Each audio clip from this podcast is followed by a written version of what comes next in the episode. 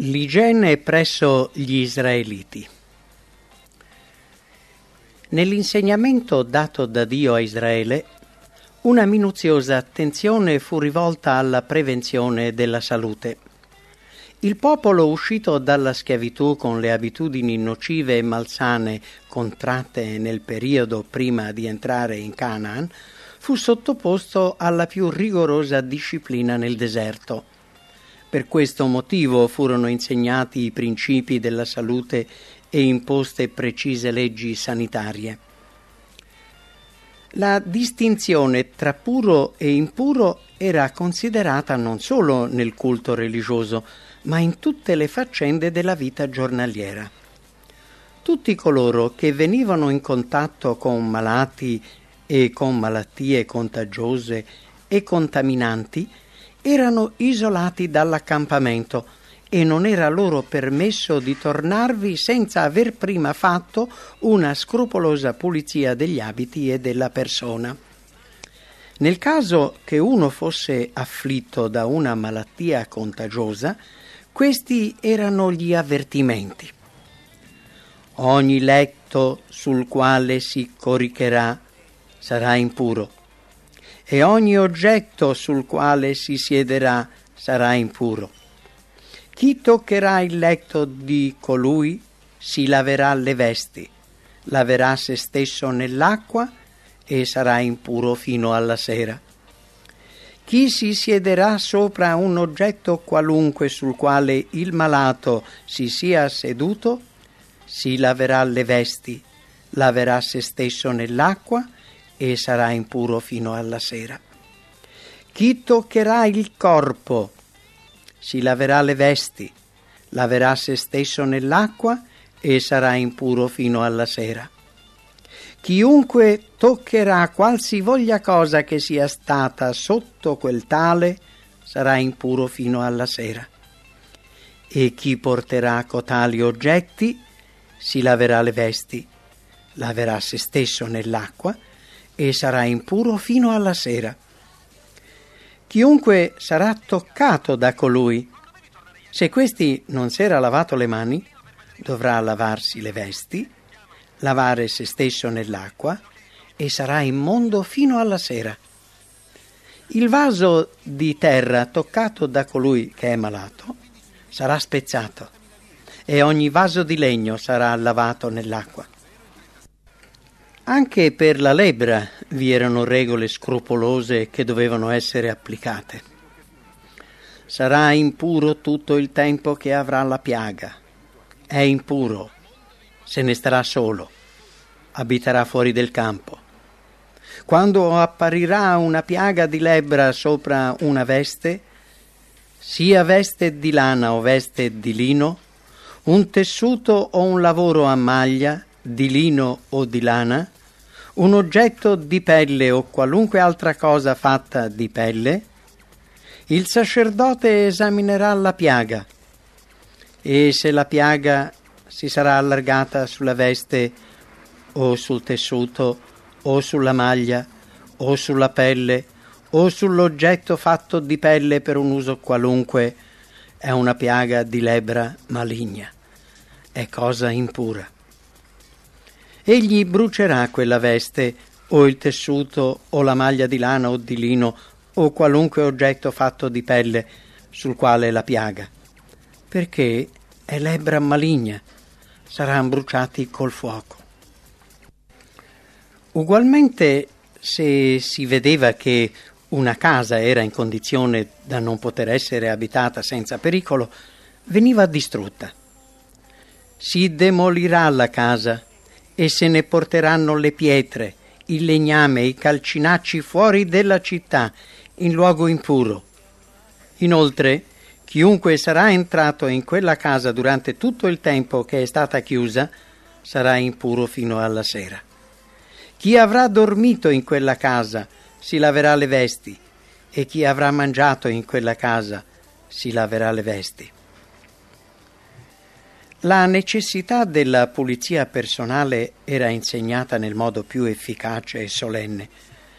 Prima di adunarsi al monte Sinai, per ascoltare la proclamazione della legge dalla voce di Dio, fu ordinato al popolo di lavarsi il corpo e gli abiti. Quest'ordine fu imposto, pena la morte. Nessuna impurità doveva essere tollerata alla presenza di Dio.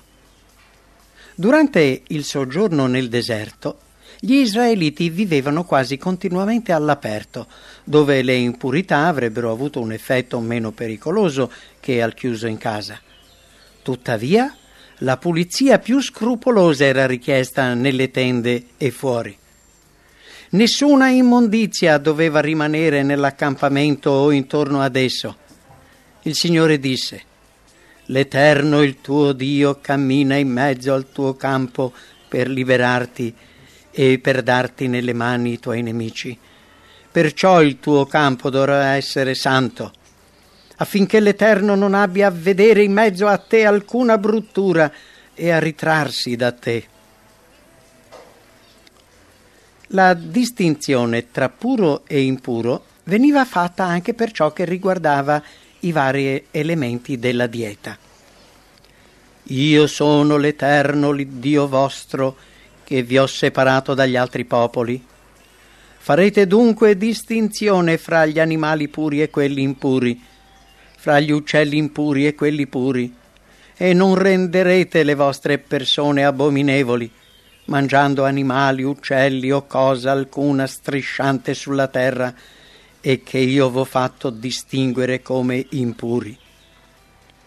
Agli israeliti erano proibiti molti generi di cibo che invece i pagani vicini di casa mangiavano liberamente.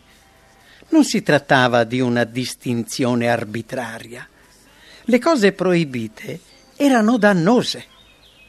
Il fatto che fossero dichiarate impure insegnò al popolo che l'uso del cibo nocivo contamina l'uomo Ciò che corrompe il corpo tende a corrompere l'anima, rende chi lo usa inadatto alla comunione con Dio e a un servizio elevato e santo. La disciplina, cominciata nel deserto, fu continuata nella terra promessa in circostanze favorevoli alla formazione di buone abitudini. Il popolo non era ammassato in città, ma ogni famiglia aveva la sua proprietà di terra che assicurava a tutti il salutare beneficio di una vita naturale e incorrotta. Quanto alle pratiche crudeli e licenziose dei cananei spodestati da Israele, il Signore disse E non adotterete i costumi delle nazioni che io sto per cacciare dinanzi a voi Esse hanno fatto tutte quelle cose, perciò le ho avute in abominio. Non introdurrai cosa abominevole in casa tua, perché saresti maledetto. Com'è quella cosa?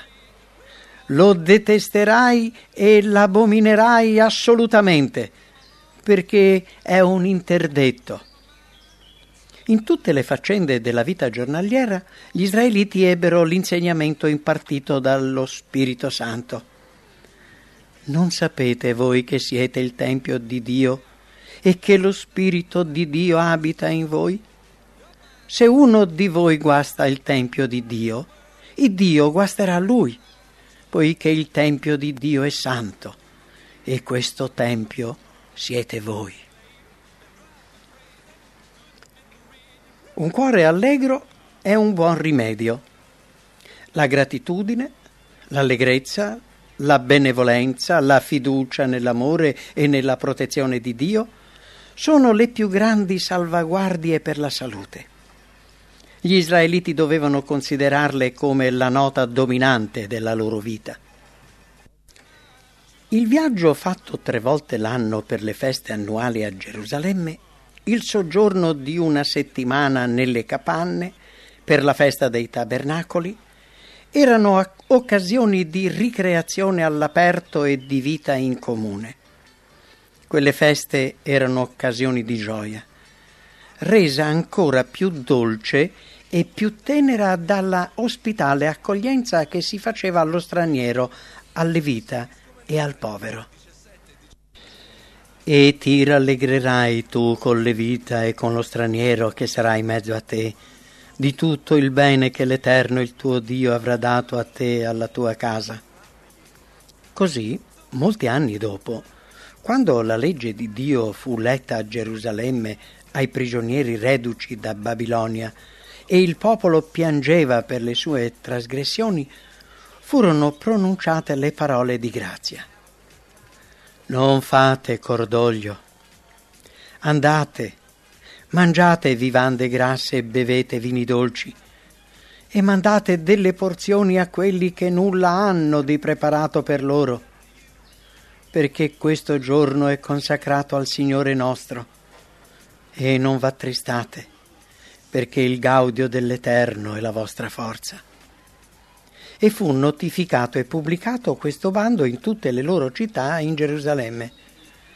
Andate al monte e portatene rami d'ulivo, rami d'ulivastro, rami di mirto, rami di palma e rami d'alberi ombrosi, per fare delle capanne come sta scritto.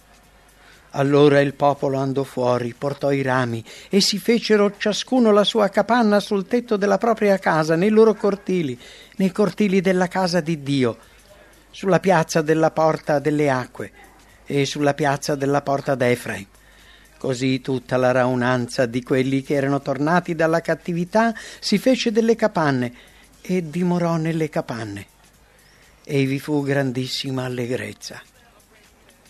Dio fece conoscere a Israele le istruzioni su tutti i principi essenziali alla salute fisica e morale, senza sottovalutare quest'ultima, per cui ordinò. E questi comandamenti che oggi ti do ti staranno nel cuore, li inculcherai ai tuoi figliuoli, ne parlerai quando te ne starai seduto in casa tua, quando sarai per via, quando ti coricherai e quando ti alzerai te li legherai alla mano come un segnale. Ti saranno come frontali fra gli occhi e li scriverai sugli stipiti della tua casa e sulle tue porte. Quando in avvenire il tuo figliuolo ti domanderà che significano queste istruzioni, queste leggi e queste prescrizioni che l'Eterno Dio nostro vi ha date, tu risponderai al tuo figliuolo. L'Eterno ci ordinò di mettere in pratica tutte queste leggi, temendo l'Eterno, l'Iddio nostro, affinché fossimo sempre felici ed Egli ci conservasse in vita come ha fatto finora. Se gli israeliti avessero seguito i precetti ricevuti e tratto profitto dai loro vantaggi, sarebbero stati un esempio pratico di salute e prosperità per il mondo.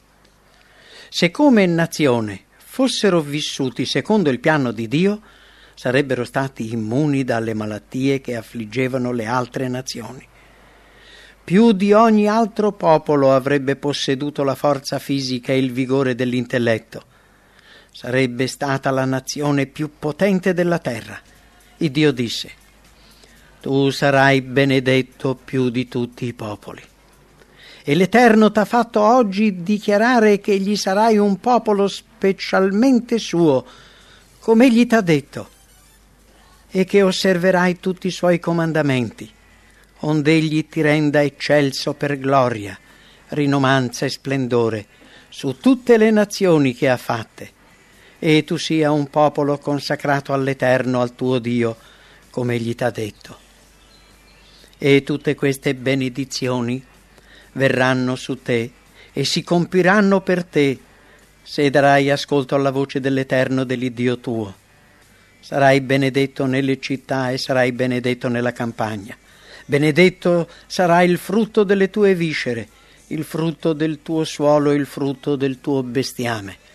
Benedetti i parti delle tue vacche e delle tue pecore. Benedetti saranno il tuo paniere e la tua madia sarai benedetto al tuo entrare e benedetto al tuo uscire. L'Eterno ordinerà alla benedizione di essere teco nei tuoi granai e in tutto ciò a cui metterai mano e ti benedirà nel paese che l'Eterno il tuo Dio ti dà. L'Eterno ti stabilirà perché tu gli sia un popolo santo, come t'ha giurato, se osserverai i comandamenti dell'Eterno, che è il tuo Dio, e se camminerai nelle sue vie. E tutti i popoli della terra vedranno che tu porti il nome dell'Eterno e ti temeranno. L'Eterno, il tuo Dio, ti colmerà di beni, moltiplicando il frutto delle tue viscere, il frutto del tuo bestiame e il frutto del tuo suolo, nel paese che l'Eterno giurò ai tuoi padri di darti l'Eterno aprirà per te il buon tesoro, il cielo, per dare alla tua terra la pioggia a suo tempo e per benedire tutta l'opera delle tue mani. L'Eterno ti metterà alla testa e non alla coda, e sarai sempre in alto e mai in basso, se ubbidirai i comandamenti dell'Eterno del tuo Dio, i quali oggi ti do, perché tu li osservi e li metta in pratica. Ad Aronne, il sommo sacerdote, e ai suoi figliuoli furono date le seguenti direttive. Voi benedirete così, figliuoli di Israele. Direte loro, l'Eterno ti benedica e ti guardi. L'Eterno faccia risplendere il suo volto su te e ti sia propizio. L'Eterno volga verso te il suo volto e ti dia la pace Così metteranno il mio nome sui figliuoli di Israele e io li benedirò. Israele sarà sicuro nella tua dimora. La sorgente di Giacobbe sgorgerà solitaria in un paese di frumento e di mosto e dove il cielo stilla la rugiada. Te felice, o Israele, chi è pari a te? Un popolo salvato dall'Eterno, che è lo scudo che ti protegge e la spada che ti fa trionfare? Poiché gli israeliti vennero meno all'adempimento del piano di Dio, non ricevettero le benedizioni promesse loro, ma in Giuseppe, Daniele, Mosè, Eliseo, e in molti altri abbiamo nobili esempi degli effetti di una giusta regola di vita. La fedeltà ai principi della salute produrrebbe oggi gli stessi effetti. Per noi sta scritto, ma voi siete una generazione eletta, un real sacerdozio, una gente santa, un popolo che Dio si è acquistato affinché proclamiate le virtù di colui che vi ha chiamati dalle tenebre alla sua meravigliosa luce. Benedetto l'uomo che confida nell'Eterno e la cui fiducia è l'Eterno. Il giusto fiorirà come la palma, crescerà come il cedro del Libano. Quelli che sono piantati nella casa dell'Eterno fioriranno nei cortili del nostro Dio. Porteranno ancora del frutto nella vecchiaia. Saranno pieni di vigore e verdeggianti. E il tuo cuore osservi i miei comandamenti, perché ti procureranno lunghi giorni, anni di vita e di prosperità. Allora camminerai sicuro per la tua via e il tuo piede non inciamperà. Quando ti metterai a giacere non avrai paura, giacerai e il sonno tuo sarà dolce. Non temerai per uno spavento improvviso, né la ruina degli empi quando avverrà, perché l'Eterno sarà la tua sicurezza e preserverà il tuo piede da ogni insidia.